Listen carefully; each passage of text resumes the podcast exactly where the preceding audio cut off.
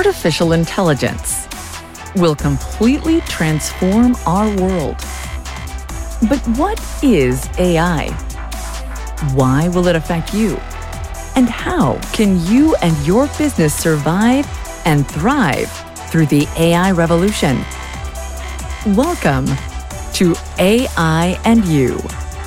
Here is your host, author, speaker, and futurist, Peter Scott. Hello, and welcome to episode 73. Today, we're going to conclude the interview with Cordell France, founder and CEO of CCAR Technologies and AI engineer. CCAR is currently building the first clinical AI tool used to advise neuropsychologists in diagnosing mental disorders. Last week, we talked about an amazing range of topics from autonomous tractors to autonomous weapons.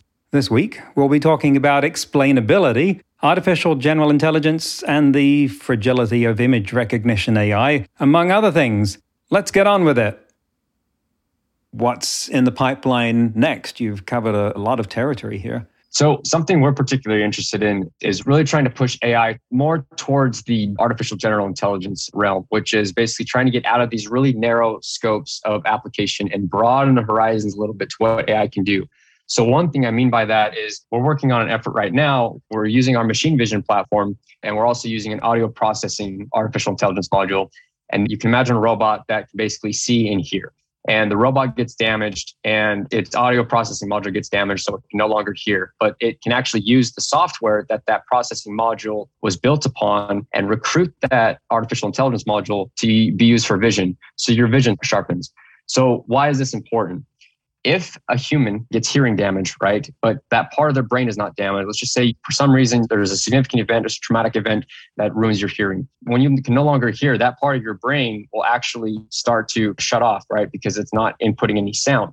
But your visual cortex will actually start recruiting resources over and start using that part of your brain that was used for audio processing to compensate in vision. So your vision in some regard becomes a little bit sharper. And there's different ways in which this happens, but we're trying to simulate the same thing in robotics. So a robot becomes damaged and, you know, can it still recruit any resources from what was damaged to help sharpen its other senses essentially? And this is obviously a big advantage to robotics, but it's also a big help in medicine as well because if we can try to get to a point where we can simulate parts of damage to the human brain then we're able to provide a playground for physicians to go into and run simulations to say, okay, I can better understand how this condition manifests because I just run a simulation through CCAR software. We're a long ways away from the latter portion because the human brain is so complex and to accurately emulate it is going to take quite a bit of time. But that's the goal in which we're trying to develop this tool for. I've not met many people that are covering so much different territory. How big is your company? So right now we're only at about 11 people. We've come a long ways and we move very fast. Uh, we're actively recruiting to hiring more people because we're getting ready to raise a Series A. Mm-hmm. But we moved very fast with the pandemic. It was very good to us and that this medical technology got a lot of attention from physicians. So you mentioned artificial general intelligence. That is loaded term, high bar to jump and obviously a lot of money chasing a goal that some people say is either impossible or hundreds of years away. Talk to me about where that bar is for you and why you use that term. The bar for me is still I don't know if it's hundreds of years away, but it's definitely at least towards 100 years away, in my opinion. If not 100, at least towards the upper end or the north end of a century. And the reason is because I think our definition of AI starts to shift with time. AI back in the 90s was basically clustering and regression, very sophisticated mathematical regression and now you say that that's artificial intelligence and you know you might get laughed at a little bit so our threshold of ai seems to kind of move a little bit but we're expanding the capabilities of it we're getting very very good at, at building these very narrow applications of ai but coupling them all together is very hard. So when you have a computer vision platform that can identify objects and you have an audio processing platform or artificial intelligence model that can identify sounds, and you couple them together, it still isn't even close to the point where it can say, I am, I know who I am, I know where I am within society, I'm conscious. So being able to replicate a small, minute portion of consciousness is, I still think, even, I still think it's probably at least 50 years away, if not even more. Well, let's pause some distinctions here. Consciousness doesn't necessarily have to be present for artificial general intelligence if you're talking about the capability to solve general problems, although I think that you could argue that it might turn out to be necessary because we still don't know how to do it.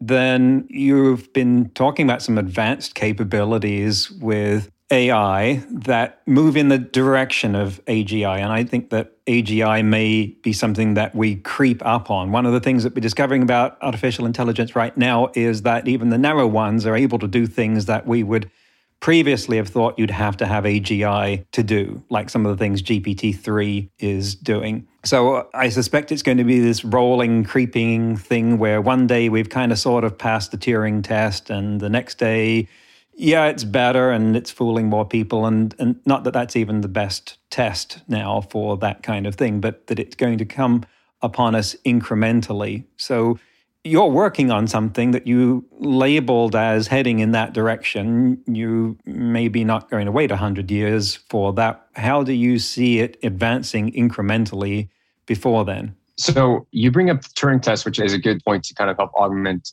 my point. And I think the direction in which we can head is really try to satisfy the Turing test for different senses, right? So I can have a conversation with a smart home assistant and vocally, I mean, in some regard, it passes the Turing test, right? Like you can't have a deep conversation with your smart home assistant, but you can ask it pretty decent questions in which it will return pretty decent answers as far as Google search queries goes.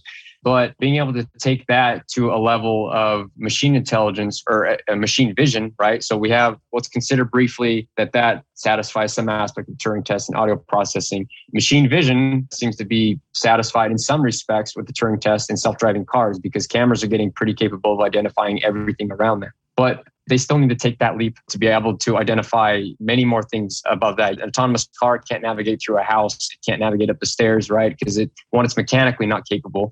So part of it's a mechanical problem as well. And being able to solve the Turing test in these very narrow scopes, I think will collectively allow us to bridge an overall larger Turing test that we can satisfy by enveloping the narrow technologies together.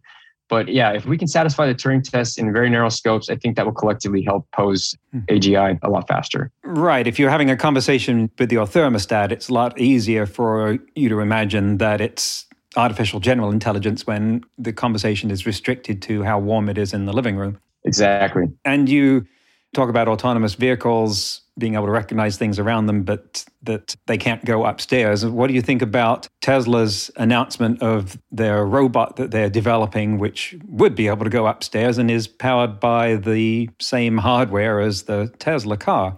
I've thought a lot about this because I watched the announcement when their presentation when it first came out, and their approach to computer vision that they're doing with their cars, so they've completely removed radar. I mean, they've got a massive amount of training data that they can train this robot on, right? So it's not like they're training it from scratch. They're going to be able to take a lot of the data that they've learned from their cars and navigation to some respect and be able to really just put that into a humanoid robot.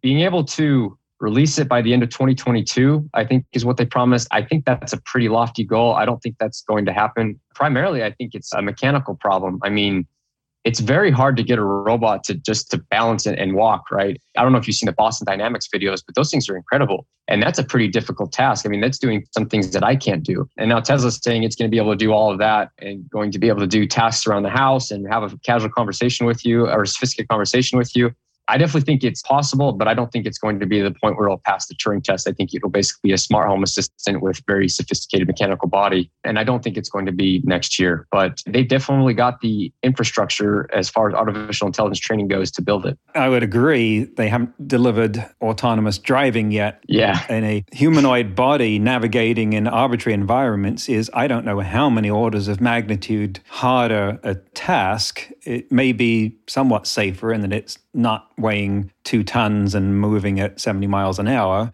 So it might be a less regulated environment, one that's harder to make fatal mistakes in, but nevertheless.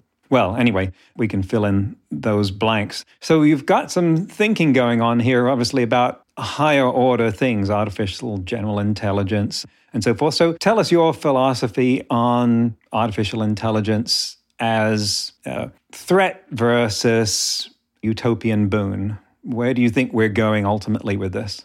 I am a part of the camp where artificial intelligence, or I think artificial intelligence could be an existential threat. However, I don't think we're going to see it anytime soon. And I think the threats more pertinent to our generation now are not in the form of Terminator or iRobot. I think they're more of the form of just to keep using Tesla again, all the Tesla vehicles are hacked and they're all instructed to drive off the East Coast, right? That's a pretty big existential threat, not being able to have all these robot cars acting. And it's an AI existential threat in, you know, a less humanoid form, but still one that is pretty powerful.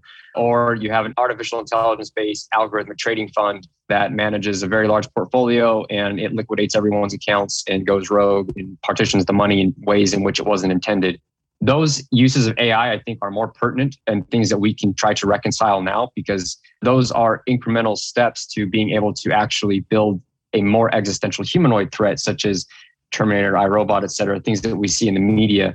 But if we can try to protect against malicious AI in that regard to the development of our technologies now, I guess what I'm saying, we need to start having those conversations now because by the time it is a threat, it's going to be too late, right? We need to start being able to have a safety harness in place for some of these things that are being developed in the future. So I think we need to start thinking about what that looks like and how we can start making sure ethical AI is being developed, right? How we can make sure that bias is rid from uh, I mean, we see this a lot in facial recognition, how we can make sure that bias is removed in those regards. Because if we can imagine that on a much higher magnitude, bias in a Terminator robot is going to have a much larger effect in hundreds of years than it's going to have in a camera system now. And it's already has a bad effect. Mm. So we need to start looking at that and mitigating a lot of bias, in my opinion. Yes, one can imagine all kinds of other threats, like what if the AI in the hunting scope gets a bit flipped and now it decides that the image of another hunter is a valid target. But let's pull it back to exactly, yeah, to, no, that's true. Let's pull it back to today. You've got this perspective on AI in many applications. So let's use that. Let's tap that for a moment. Where do you think that AI, with this huge range of applicability, its flexibility, where is it not being exploited yet, not being used that you see openings for, or where it could or should be used more than has happened yet? I see a lot of overpromise and under delivering with AI. So a lot of 200x improvements, 300x improvements, that type of thing are promises. I think we need to start trying to hit the 5 to 10 to 15% incremental improvements and try to augment people's capabilities. So what I always say with in regards to medicine is we're trying to help physicians do their job 15% better with artificial intelligence, 10% better with artificial intelligence. And then we'll worry about making them twice as efficient, three times as efficient, et cetera, and really trying to augment their capabilities of what they can do, augment their current skill set. Because at least from the people we've talked to, a lot of the apprehension from being used with some sensitive applications such as defense and medicine is that a lot of the narrative is that we're trying to replace people or we're trying to replace jobs, right? I don't necessarily think we should take that angle. We should try to help people out and make us hyper productive, you know, incredibly efficient at our jobs so that we can just make technological leaps with the help of AI, not in hmm. lieu of it or in spite of it. But that's one thing is kind of maybe trying to take a more augmenting approach versus replacing approach. The second thing is explainability a lot of these AI systems are incredibly intelligent and they do deliver robust results until they don't. And when they don't, some of them can't be explained because a lot of them have this black box approach. So inputs go in and it outputs a result and outputs classification, but you can't really explain how all that happens in the way in if we can build algorithms that explain themselves more or less in a fashion that can be derived in the sense that a human can explain themselves, I think that that's very key to moving forward. I mean, if you can imagine if GPT-3 could explain how it devolved to a certain solution, that's quite significant, right? And that really makes an order of magnitude leap in artificial intelligence progress as far as passing Turing tests in some regard and really just a big leap forward towards AGI but you know making simple neural networks such as object recognition systems explainable why did this facial recognition system misclassify this group of people well let's go back. You know was it the training data? Was it the algorithm? What was it? Being able to kind of hone in on why it was misbehaved is pretty key to making sure that we make sure ai is moved forward in the right direction. And those explanations though usually come from the people. Like an ai often misclassifies a picture of an empty landscape as sheep because mm-hmm. every picture of a sheep it's seen, they're in a field. So uh, its idea of sheep also incorporates the idea of field, and the white fluffy things are kind of optional in that. But it took humans to figure that out. Now, I can see how people would want an explanation of how your app decided that someone had certain diagnosis, medical condition from the way they sounded, the way they looked. But telling them, well, we've got these 10,000 weights in the neural network that produce that answer doesn't do any good. So, is there an explanation available? So that's one thing that we try to differentiate ourselves as a company with is being able to provide explainability with our solution. So we actually have two different types of explainability reports. One is for the engineers that actually get a, a neural pathway, if you will, of all the neurons that were fired in a neural network so that they can go back and see if there's 100 paths that are being consistently taken and there's a thousand others that are being avoided. Why is that? And obviously that's a representation of an unbiased data set or something wrong with the algorithm. So that's a very technical explainability report. But we also in that regard build another report for physicians right or our users that allow them to say okay the algorithm thinks that this is covid-19 because it identified this this and this and these different biomarkers.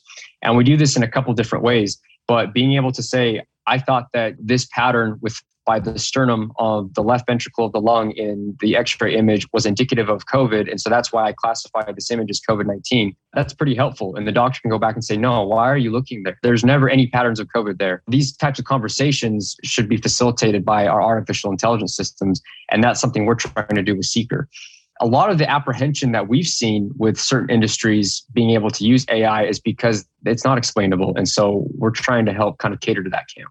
Now, I recall seeing images that are degraded by a certain specific kind of noise, which then wrecks the machine vision algorithm.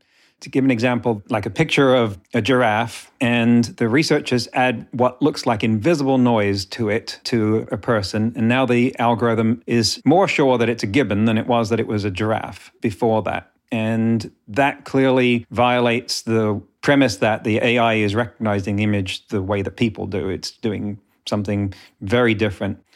I assume you're familiar with what I'm talking about. Absolutely. But that would then suggest that the reasons that I identified it as a giraffe are not related to the way that we would identify it as a giraffe. They're related to some kind of, to me, incomprehensible patterns of pixels that were picked up in the training data somehow, and it renders it inherently fragile. Have we advanced beyond that? Are we more robust now in our image recognition? So I thought a lot about this in regards to a lot of the autonomous vehicle companies because they've got to accommodate quite a large environment and being able to identify a car in a snowy environment versus the rain versus the fog versus the freeway versus a dirt road. I mean, these are very drastic scenarios. And I would hope that adding a couple pixels of noise to one of those camera feeds is not going to drastically increase or actually increase at all their noise. So, but let me be clear about this: the noise that was added was not random noise; it was noise picked by the researchers, pulling it out of the neural network so that they knew which pixels in an image were key to the algorithm, so they could add strategic, what looked to us like noise, but strategic pixel changes that were invisible to us, but still radically changed the machine interpretation. I see. Yes. A lot of that work, at least from what I read, was attributed to like an adversarial attacking, you know, how do you fool an image recognition system kind of a thing. Mm-hmm. Yeah, that's a great point of things that we need to reconcile. So have we even solved computer vision yet? Right. If the model is not learning what we think it's learning, then we need to go back to the drawing board and really readdress these algorithms that we're using to begin with. And you imagine the effectiveness of that on something as catastrophic as facial recognition system. Imagine if someone were to exploit that system in the ways that you know you just alluded to that's terrible right? And that's mm-hmm. something that we need to be addressing. Well it's already been done. I think you can buy t-shirts that foil facial recognition algorithms. There are examples of mm-hmm. signs where it says stop and they've added pieces of tape to it that don't even cross the letters that change the interpretation to 45 mile an hour speed limit sign. And of course they knew exactly what they were doing and how to do that but it suggests to me that you couldn't ask that network, why did you interpret this as either a stop sign or a 45 mile an hour speed limit sign and expect to get back any kind of answer that related to the way we interpret those images. Yeah, and that's where that explainability module comes in, right? Because we need to be able to know what patterns are you recognizing, mm-hmm. you know, mm-hmm. speaking to a neural network, what patterns are being recognized? What do you think are indicative of a stop sign? And show mm-hmm. me. And maybe you have a visual representation of being able to highlight what they are. And there are some efforts that are undergoing this, like I think with faster RCNN object detection, but that's particularly where this explainability feature is, is needed. I agree. Yeah, fascinating. Well, it's been an amazing conversation. And what are your long term views? Let's say 10 years from now, what would you like to be working on in AI and where do you think we'll have advanced to? So, my career goal is I want to be some contributor to being able to advance AI to the point where I could look back on my life and say I was a key contributor to AGI or you know simulation of some aspect of consciousness. And I think we're on that realm where we are now with the, some of the projects we're working on that I just spoke about if I can look back at my life and say that, you know, I've done that and I've contributed heavily in those regards, then I'll be happy. But I do think that AI as a field in general, we should focus on really making sure that the narrow approaches we do have are extremely robust against a lot of the adversarial attacks that we just spoke about before we move on to even more sophisticated AGI techniques and more sophisticated AGI products. So I hope that we can kind of remove the sales hype and really ground ourselves to make sure that we understand what we're building and even though we can build it, should we build it kind of mm. a thing. What you're talking about there, the whole ethical view there is in the language of defense, a target rich environment as far as AI goes right now. How would you like people to follow you and your thoughts and what you're up to? Yeah, so on our website, seekertech.com, we offer a free consultation just to discuss ideas or approaches. We're trying to democratize AI, right, and address new aspects, new realms of application for artificial intelligence. So personally, I'm always hop on those calls just to verify that we can or, or don't have the capability. We've got a newsletter you can subscribe to um, through our website as well. And then you can find me on LinkedIn or Twitter, which I post all things AI under Cordell K France on both platforms. Terrific. Thank you, Cordell France. We've learned a lot here. I'm going to pay a lot more attention next time I drive by a farm, and also maybe next time I'm anywhere near a duck hunt. But thank you very much for coming on the show. Peter, thank you so much. I'm a big fan of the show. Thank you for your listeners too, as well. I really appreciate your time today. That's the end of the interview. I hope you were as riveted by it as I was. We've got enough listeners now that I know it's not just me that wants to know this stuff. And I've not talked about myself a whole lot on this show because it's not about me. Mind you, I remember when I first engaged a publicist after writing my first book, and they were setting me up for interviews, and the chief guy, wonderful man called Mike Honorato, said, They interview the author, not the book. In other words, interviewers would ask about me, my story, my history, my life before they talked about my book, which was why I was going on the show in the first place. And my first thought was, oh no, I've made a huge mistake. I'm not interesting. My second thought was, why would people want to waste their time hearing about me when I want to tell them about how the world might end? But that was the reality, and I learned to deal with it. And if you've listened to me talk enough, you've heard about me coming to terms with Asperger's syndrome, enough to be able to do TEDx talks and speak to a British parliamentary committee, which I would never have dreamed of before this. But because I have kids, and I want to do the best I can for their future, I was highly motivated. Actually, more than that, I was called to go beyond my previous self. And I don't tell people about that as a way of tooting my own horn, but to show that if you believe in something enough to want to make a difference, you too can go beyond what you thought you were capable of. This also feeds into one of my other careers as a coach. More about that in a future episode.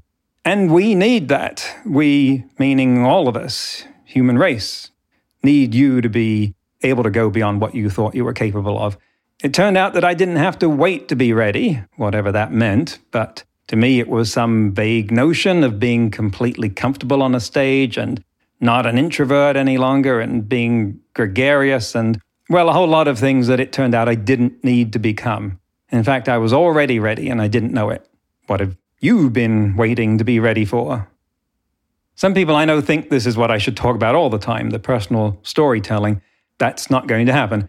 I'm not saying that personal storytelling isn't heartwarming and inspirational and all that, but it's not in short supply. If that's what you want, turn on the Oprah Winfrey Network. Assuming that still exists, for all I know it doesn't, but in that case, turn on the Lifetime Network or the Hallmark Channel, and you can see that kind of thing 24 hours a day without even having to change the station. but media that helps you get a practical, useful understanding of the most revolutionary invention since electricity, that makes it as accessible as possible to the greatest number of people for understanding, that teases out the nuance of what could be the human race's ultimate destiny or final exit. Well, there's not enough of that. So, anyway, there's one of our periodic gut checks about why I'm doing this show. In today's headlines, ripped from the news about AI, there is a new robot in space, and this one is talking with astronauts on the International Space Station.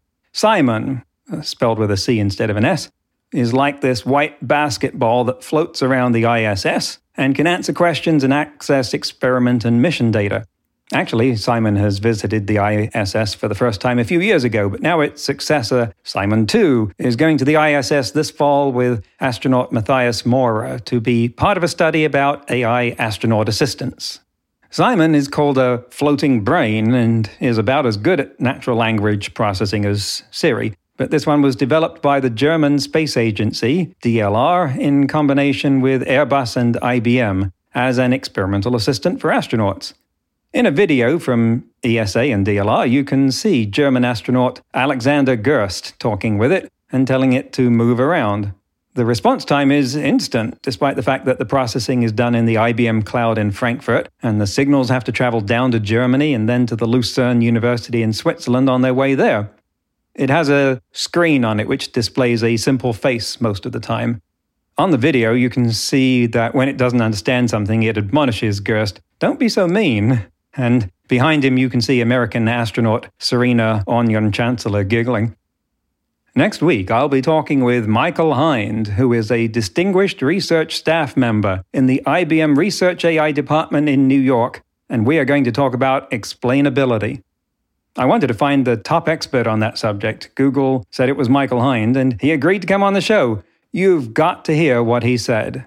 That's next week on AI and You. Until then, remember no matter how much computers learn how to do, it's how we come together as humans that matters. That's all for this episode of AI and You. Please leave a rating and comment and share with your friends. Get the book Crisis of Control and see more videos and articles at aiandyou.net. That's A I A N D Y O U dot net, where you can also send us your questions. Thank you for listening.